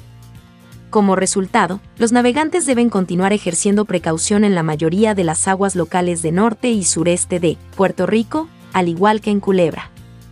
Se espera que el riesgo alto de corrientes marinas se vuelva moderado en todas partes para el lunes en la noche. En la red informativa de Puerto Rico, este fue el informe del tiempo. La red le informa. Señores, regresamos a la red le informa. Somos el noticiero estelar de la red informativa edición de hoy lunes. Gracias por compartir con nosotros. Este fin de semana hubo elección especial tanto en la zona de Humacao como en la zona de Aguas Buenas. Y hay un nuevo alcalde de Humacao en las figuras de Julio Heigel y hay una nueva alcaldesa de Aguas Buenas, aunque hoy continúa un recuento precisamente sobre el particular. Nosotros tuvimos la oportunidad de hablar más temprano en la mañana con el secretario general del Partido Nuevo Progresista, Carmelo Ríos, y esto fue lo que nos dijo sobre el particular. Mira, este, como verán, los números fueron por encima de las expectativas. Eh, nosotros estábamos esperando en Aguabuena 1.500, 2.000 votos, basado en que la experiencia previa había sido 2.300 más o menos y votaron sobre 2.800 y pico personas con la desventaja para este evento de que no hubo voto adelantado. Si hubiese habido voto adelantado, pasaba por lo menos, en caso de bueno, 3.000 y pico, casi 4.000. Y en el caso de Humacao, eh, pues salió la gente a votar. Este, para el caso de la primaria de ley de Humacao, estuvimos alrededor de 4.000, este, 3.200, 3.300 personas. Y ayer votaron 4.200 personas. O sea, que la base del PNP salió a elegir los nuevos alcaldes. En el caso de Karina, eh, tuvo una excelente carrera y como cara nueva, a pesar de haber sido directora de campaña de varios de los candidatos y estaba regional como servidora pública, una muchacha joven, eh, y siguió muy de cerca por Sidrita, que hizo un gran desempeño también. Y en el caso de Humacao, que estuvo bastante cerrado, Julio Engel sale electo alcalde y Alejandro hizo una muy buena carrera también, sale detrás en segunda posición, uno cerca del otro. Y una cara nueva que se inserta en la política, que es el ex agente federal de ICE DJ, como le conocieron, que en menos de 30 días logró una tercera posición con casi 600 votos. Así que yo estoy viendo en el PNP militancia, unidad. En Humacao tuvimos todos los candidatos estuvieron presentes ahí recibiendo resultados.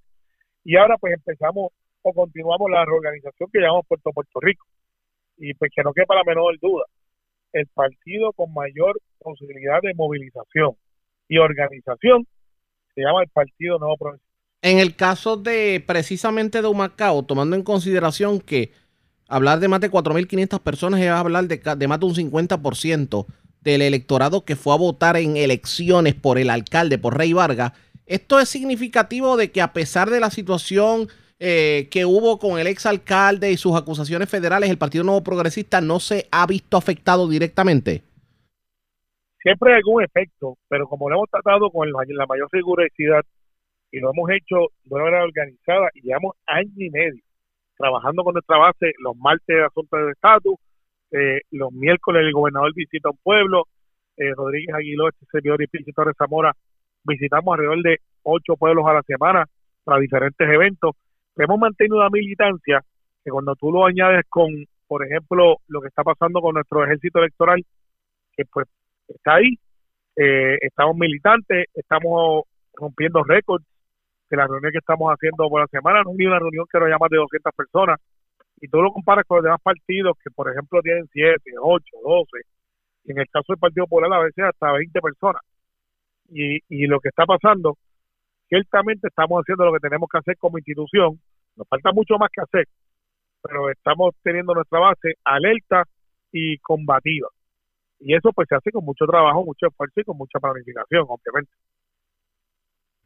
Estuvo bien que el gobernador Pedro Pierluisi endosara a uno de los candidatos, en este caso eh, la, la, la que dominó en la contienda en Aguas Buenas. Yo creo que todos los candidatos y oficiales electos pueden hacerlo.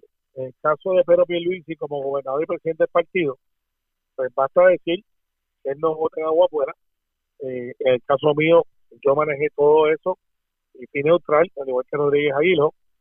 Y hubo candidatos como Lisa Morán, John Navarro, Henry Newman, eh, que endosaron también candidatos.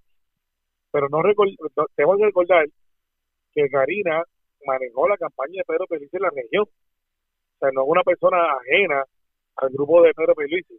Miguel Rodríguez, amigo mío, una persona de muchos años, había estado eh, inactivo en la política, regresa, Sidrita, 80 años, un pilar, hizo una excelente campaña, un muy buen resultado, pero también el PNP a veces pedimos que hayan caras nuevas y de vez en cuando y cuando en menos los líderes tienen que tomar posiciones para efectos de, de adelantar la causa. Y Karina es una buena cara, es una dama que conocemos muy bien, es joven, pero tiene experiencia. Y hay que dejarle ese espacio. Así que el gobernador hizo lo que entendía que era correcto y el pueblo, hay gente que dice, bueno, pues si el gobernador no la llega a apoyar, no gana. No, pues quiere decir que entiéndase que los apoyos del gobernador tienen validez dentro de la base del PNP. Que nadie se equivoque. El gobernador va a estar buscando el mejor equipo para enseñarle la papeleta del 2024 y nos está dando la oportunidad de reorganizarnos con la escuchando la base. Pero el gobernador está muy pendiente en su momento. En Aguabuenas y recuento. Eh, entiendo que, que se va a un escrutinio por alguna razón cuando el mundo me dio los números, porque recuerda que tiene que ser 100 votos o menos, o el porcentaje. En Humacao no hay recuento, pero hay 70 votos de añadido a mano, aunque no cambie el resultado, aún siendo los 70 para un candidato, sabemos que eso no es así, eh, se va a contar hasta el último voto y ya para martes, miércoles, deben de estar tomando los cursos del Consalor y lo que tienen que tomar para poder juramentar y ya viernes o lunes de la semana que viene o sábado, de seguro vamos a tener de nuevo. En Julio Heigel, en Omacao y Karina en Agua Puerta. Quiero aprovechar que lo tengo en línea telefónica a esta hora de la mañana y quiero cambiar de tema porque obviamente todo el mundo está pendiente a lo que ocurre en el Congreso de Estados Unidos con el proyecto de estatus.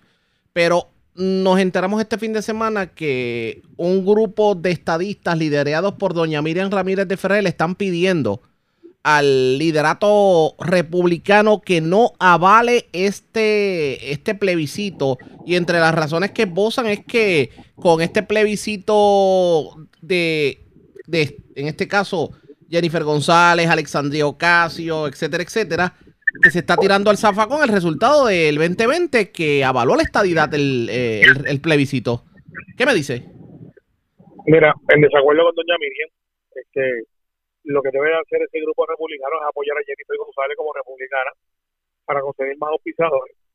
Esto adelanta la estadidad. Nosotros de un principio lo que hicimos fue, y sabíamos, que tenía que haber otra votación. El Congreso tiene que avalar los resultados para que pues, sea válido. Entonces, pues, hay veces que hay gente que tiene otra estrategia, perfecto.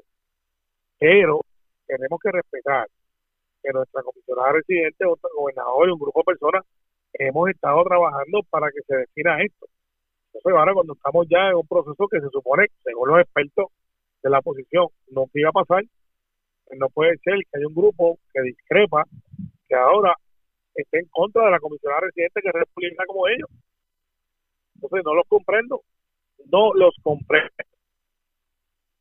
Pero esto, esto, pero esto definitivamente afecta en la situación porque es un cabildeo directo eh, en contra de lo que puede ser el proceso y no estamos hablando de un cabildeo tipo Charlie Black, estamos hablando de estadistas.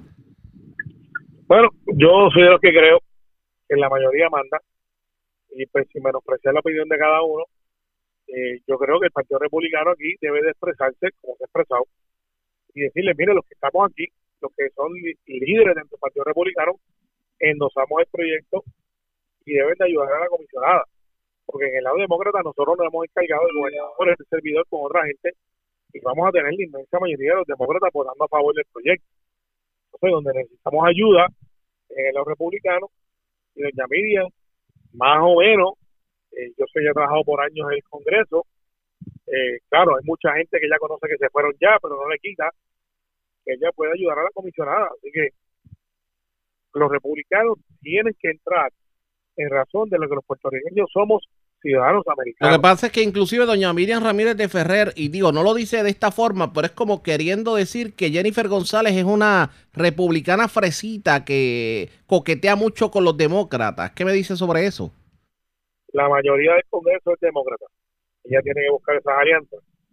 Si fuera al revés, yo como demócrata estaría buscando alianzas con el lado republicano también. Porque es un asunto de Puerto Rico y de estatus que hace falta los dos. Así que yo invito a doña Miriam a que use estas energías ayudando a su compañera republicana, Jennifer González, para que se una al esfuerzo que estamos haciendo el gobernador, este servidor y otros más en el lado demócrata para tener la inmensa mayoría de los demócratas respetando la voluntad del pueblo y la ciudadanía de los puertorriqueños que vivimos aquí, que tenemos una ciudadanía incompleta y los republicanos no pueden ser los que le den la espalda a los puertorriqueños, después que hemos tenido gobernadores republicanos como Luis Fortuño, Jennifer González, Olivia Ferrer, no puede ser. Así que yo invito a doña Miriam que reflexione y que ayude a su compañera de partido a nivel nacional, Jennifer González, como republicana. Nosotros en el lado demócrata estamos trabajando y hemos logrado la mayoría.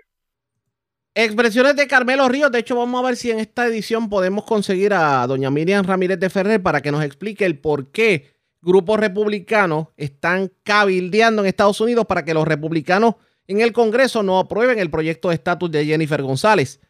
Así que si la logramos conseguir, vamos a estar con ustedes con la información. Mientras, hacemos lo siguiente.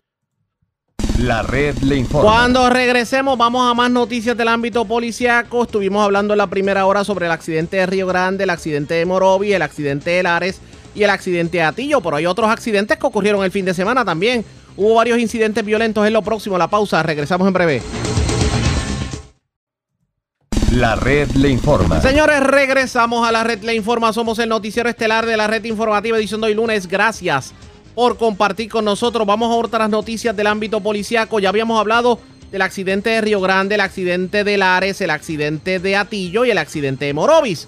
Hubo otro accidente con motociclista. Esta vez ocurrió en la avenida Victoria en Aguadilla. Yaritza Montalvo, oficial de prensa de la policía en el noroeste con detalles. Saludos, buenas tardes.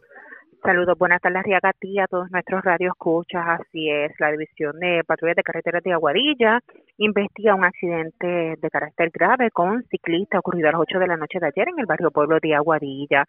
Según información preliminar, los hechos ocurren mientras Juan José Nieves Méndez, 23 años residente de Moca, conducía el vehículo marca Suzuki, modelo aéreo color blanco, del 2003 por la avenida Victoria y al llegar al kilómetro 5.8 de ese pueblo, impactó con la parte frontal lateral derecha a la parte posterior del ciclista Rampi Vélez Morales, de 54 años, residente de Aguada. Este fue transportado al Hospital Buen Samaritano de Aguadilla, donde el doctor Jonathan Ayala diagnosticó heridas de gravedad. La agente Manuel Lorenzo, supervisado por el sargento Jonathan de Avilés, de esa división, en unión a la fiscal Diana Méndez, continúan con la correspondiente investigación. También tenemos que la División de Patrullas de Carretera investiga un accidente de carácter grave con ciclista ocurrido hoy a la 1 y 15 de la madrugada en la carretera 472, kilómetro 2.4 del barrio Bejuco de Isabela.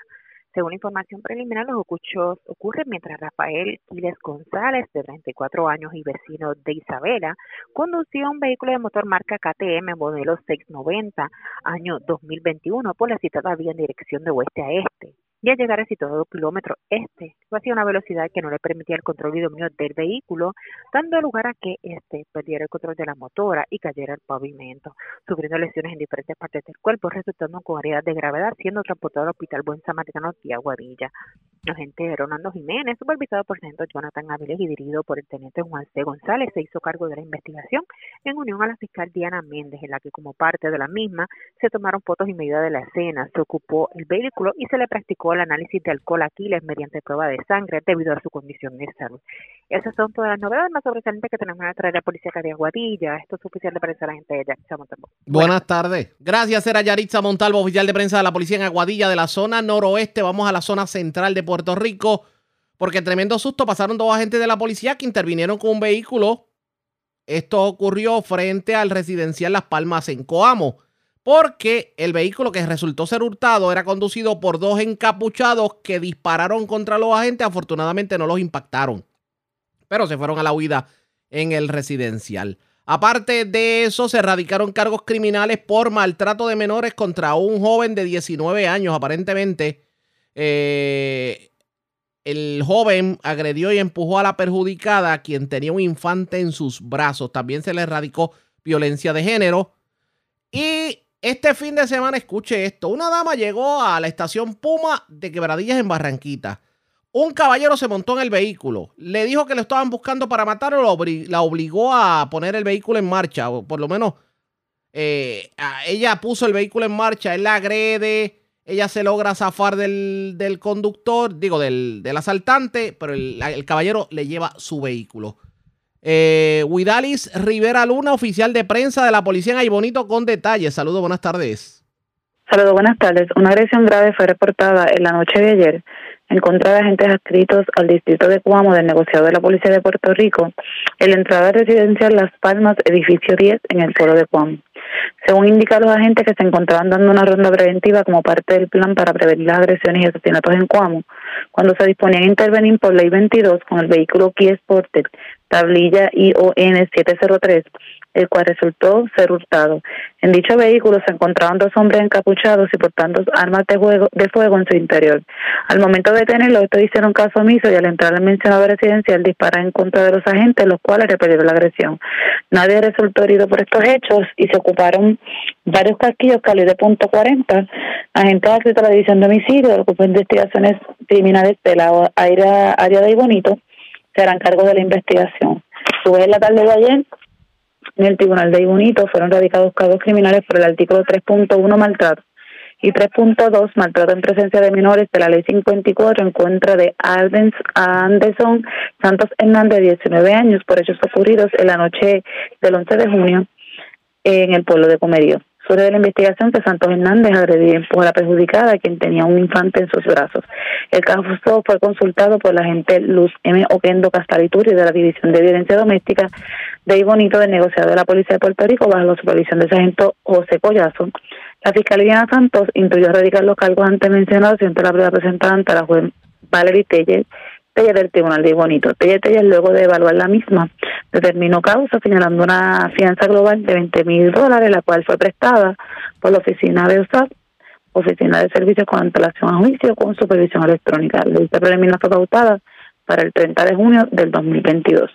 También un kayaking fue reportado en la madrugada del día de ayer en la carretera 157, kilómetro 6.6 del barrio Quebradillas de Garaje Puma en Barranquitas, según alegó el querellante, que mientras se encontraba estacionada en su vehículo Toyota Yari 2013, tablilla IFN 918, En el garaje de gasolina Puma, un hombre logró montarse en la parte posterior del vehículo, indicándole que lo estaban persiguiendo para matarlo. Esta inicia la marcha y el hombre la agarra por el cuello y comienza a agredirla por el rostro. La perjudicada prosigue la marcha y cerca del kilómetro 7.2 logra bajarse el vehículo y el hombre del lugar, este, la perjudicada no recibió atención médica y agentes adscritos a la división de robo del Cuerpo de Investigaciones Criminales de Bonito se hicieron cargo de la investigación correspondiente.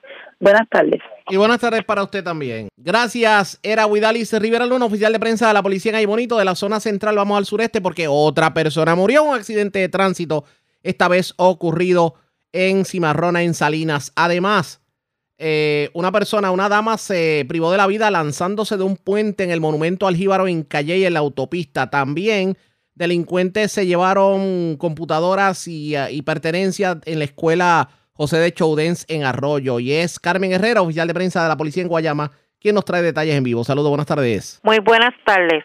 Un accidente de carácter fatal fue reportado el viernes en la carretera 713 del barrio Cimarrona en Guayama. Según se informó, un hombre identificado como Rolando López de Jesús, de 46 años, transitaba por la referida vía cuando al llegar al kilómetro 2.4, este lo hacía a una velocidad mayor a lo permitido, según indicó el agente investigador, por lo que perdió el control del volante, impactando un talud de tierra, volcándose en un vehículo Mazda color marrón, falleciendo en el lugar de los hechos. Agente adscrito a la División de Patrullas de Carretera de Guayama, en unión a la fiscal Lorraine Pietri, se hicieron cargo de la investigación. Por otro lado, agentes del distrito de Guayama investigaron un suicidio reportado a eso de las 6.54 de la tarde de ayer en el expreso 52, kilómetro 49.5 del pueblo de Salinas.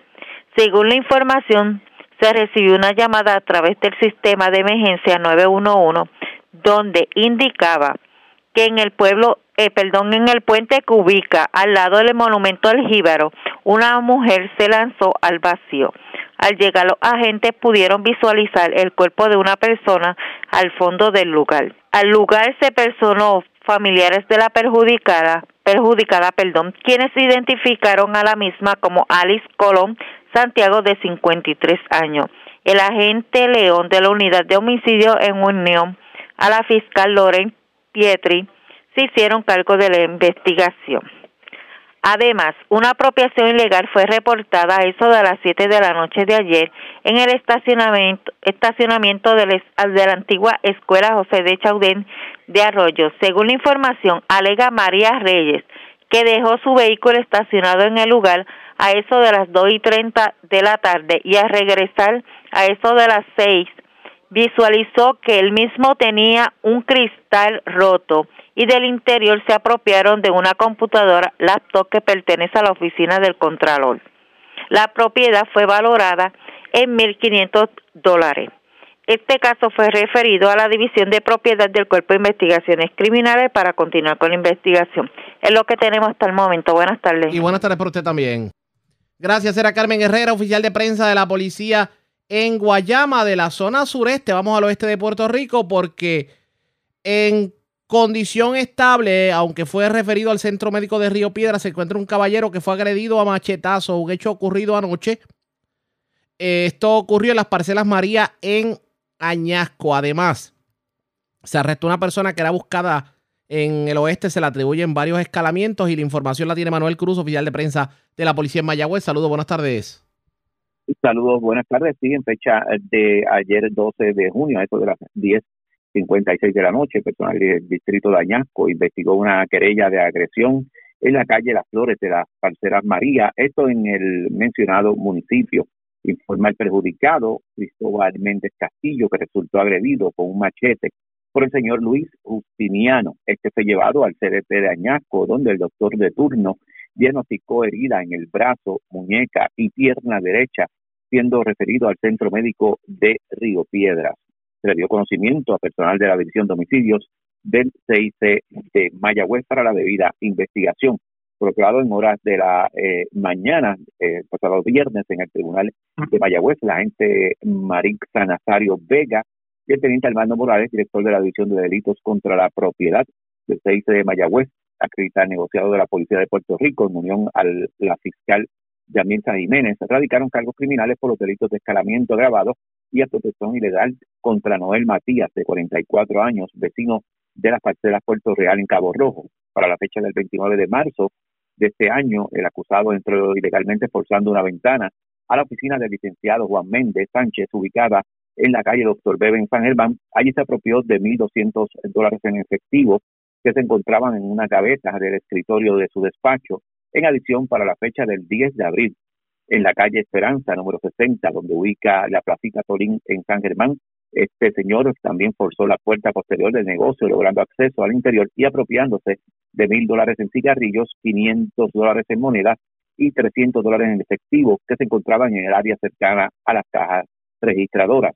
Este caso fue radicado ante la juez, el juez Luis Padilla Galeano, quien luego de examinar la evidencia en ambos casos encontró causa para arresto e le impuso una fianza global de 200 mil dólares, la cual no pudo prestar, siendo ingresado en la cárcel Las Cucharas de Ponce. La vista preliminar fue pautada para el 1 de julio de este año en curso. Gracias por la información. Buenas tardes. Buenas tardes. La red le informa.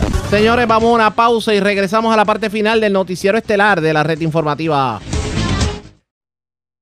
La red le informa. Señores, regresamos esta vez a la parte final del noticiero estelar de la red informativa de Puerto Rico. ¿Cómo está Estados Unidos? ¿Cómo está el mundo a esta hora de la tarde? Vamos a la voz de América. Yo con Datapi y John Burnett nos resumen lo más importante acontecido en el ámbito nacional e internacional. Un grupo bipartidista de legisladores logra un acuerdo para un proyecto de ley que incluiría límites al acceso y uso de las armas y significativas inversiones en salud mental y seguridad escolar. Los detalles con Judith Martín Rodríguez. Luego de años de inacción, el Congreso estadounidense podría aprobar una iniciativa propuesta por legisladores republicanos y demócratas que combina modestas restricciones en el acceso y uso de las armas y aumentar los esfuerzos para mejorar la seguridad escolar y los programas de salud mental. Este acuerdo supone un primer paso en un largo camino para superar las diferencias intrínsecas en torno a este eterno asunto de debate en Estados Unidos, el control de las armas y la violencia armada. Sin embargo, la está lejos de los pasos más duros planteados por el presidente Joe Biden y el Partido Demócrata. Aún así, el mandatario estadounidense acogió el acuerdo que de aprobarse supondría la restricción federal más significativa de las últimas décadas. Dado el apoyo bipartidista con el que cuenta este proyecto de ley, el presidente Joe Biden urgió al Congreso a actuar. No hay excusas para la demora y no hay razón por la que no deba avanzar rápidamente en el Senado y en la Cámara, dijo a través de un comunicado en el que añadió Cuanto antes llegue a mi escritorio, antes podré firmarlo y antes podremos implementar estas medidas para salvar vidas. El senador demócrata por Connecticut, Chris Murphy, es uno de los promotores de esta medida. Ya es bastante difícil ser un niño en medio de una pandemia, en la era de las redes sociales.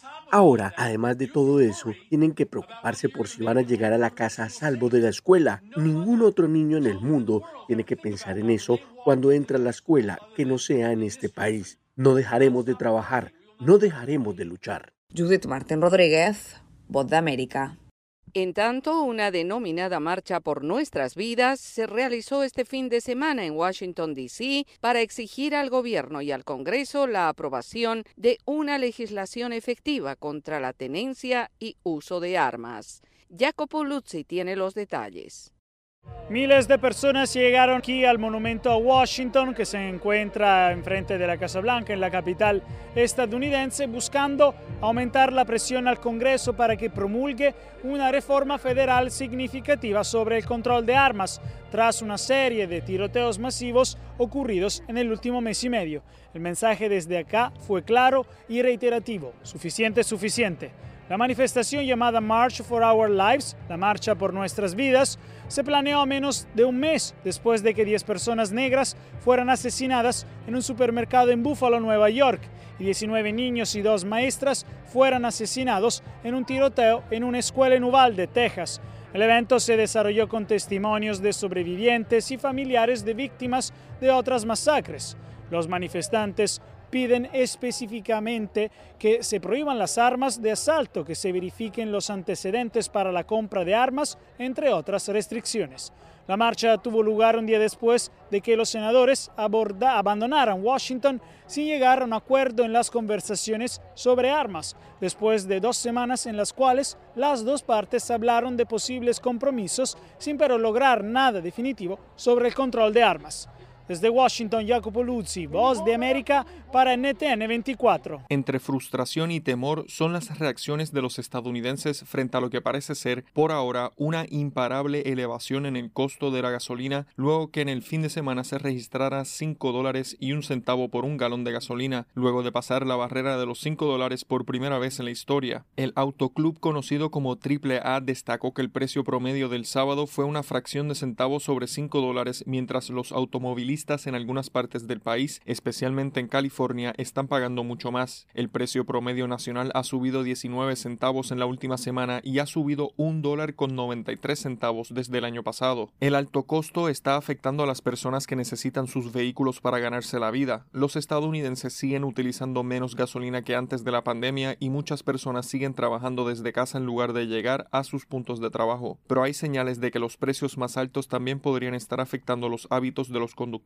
la cantidad de combustible consumido la semana pasada fue un 3% menor que la semana anterior y un 6% con respecto a esta época del año pasado, según cifras preliminares del Servicio de Información de Precios del Petróleo. Hay varias razones para el aumento en los precios de la gasolina. Los estadounidenses suelen conducir más a partir del Día de los Caídos, que se recuerda el último lunes de mayo, por lo que la demanda aumenta. Los precios mundiales del petróleo están aumentando agravados por las sanciones contra Rusia, uno de los principales productores de petróleo debido a su invasión a Ucrania. Y hay límites en la capacidad de refinación en los Estados Unidos porque algunas refinerías cerraron durante la pandemia.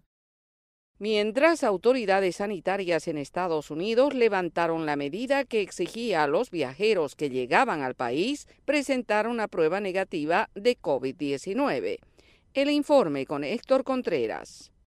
Los viajeros que ahora lleguen a los Estados Unidos ya no necesitarán presentar una prueba negativa de COVID-19 con 24 horas de vigencia como se estipulaba en un requerimiento desde que fueron levantadas las restricciones de viaje y de esta manera pone fin a uno de los últimos mandatos aún vigentes instaurados en su momento por el gobierno estadounidense para contener el avance de la pandemia. La medida que fue comunicada por los Centros para el Control y Prevención de Enfermedades de los Estados Unidos, los CDC, entró en vigencia el domingo, sin embargo, la entidad destacó que cada 90 días estará haciendo un estudio para evaluar el comportamiento del virus y la pandemia y no descarta que si aparece una nueva variante que se considera riesgosa, la medida podría ser efectiva nuevamente. El secretario de Salud de los Estados Unidos, Xavier Becerra, ponderó la determinación y aseguró que es un paso posible gracias al progreso que se ha tenido en la lucha contra el COVID-19, mientras que Roger Down, presidente de la Asociación de Viajes de los Estados Unidos, considera que la eliminación del requerimiento ayudará a la recuperación de los viajes aéreos que llegan a Estados Unidos y significa el regreso de muchos turistas internacionales al país. El requerimiento de una prueba negativa de COVID-19 no superior a las 24 horas antes del viaje y el respectivo carnet de vacunación del viajero eran requisitos indispensables para la persona que quisiera ingresar a los Estados Unidos desde el año pasado y fue impuesta como respuesta al peligro que representaba la variante Omicron que era la dominante en ese momento. Héctor Contreras, Voz de América, Washington. En su segunda visita a Kiev desde la invasión rusa a Ucrania, la presidenta de la Comisión Europea, Ursula von der Leyen, elogió al presidente Volodymyr Zelensky por avanzar en la candidatura de su país para unirse a la Unión Europea y dijo que abordarán la forma para financiar la reconstrucción de la nación devastada por la guerra y reconoció el gran esfuerzo de los ucranianos para sobreponerse a las circunstancias. Lo que queremos hacer junto con esa plataforma es crear una dirección de ruta común, tener una hoja de ruta muy clara sobre cómo cumplir y cómo orquestar esta reconstrucción con transparencia total y responsabilidad total para ayudar a Ucrania a resurgir de las cenizas. Al mismo tiempo, von der Leyen se refirió durante una aparición conjunta con el presidente Zelensky a que la Unión Europea está preparando su opinión sobre la solicitud de membresía de Ucrania. La discusión de hoy nos permitirá finalizar la evaluación para fines de la próxima semana, dijo la funcionaria. Se espera que la Comisión recomiende el 17 de junio que a Ucrania se le otorgue el estatus de candidato para unirse al bloque con condiciones vinculadas al Estado de Derecho y la lucha contra la corrupción. Hemos estado trabajando día y noche en esta evaluación. Más tarde el domingo y en su habitual mensaje nocturno en video, el presidente Zelensky dijo que sus fuerzas y las de Rusia continúan luchando por literalmente cada metro en la ciudad de Sieverodonetsk, mientras suplicaba a los socios internacionales que Ucrania necesita sistemas modernos de defensa antimisiles. La red le informa.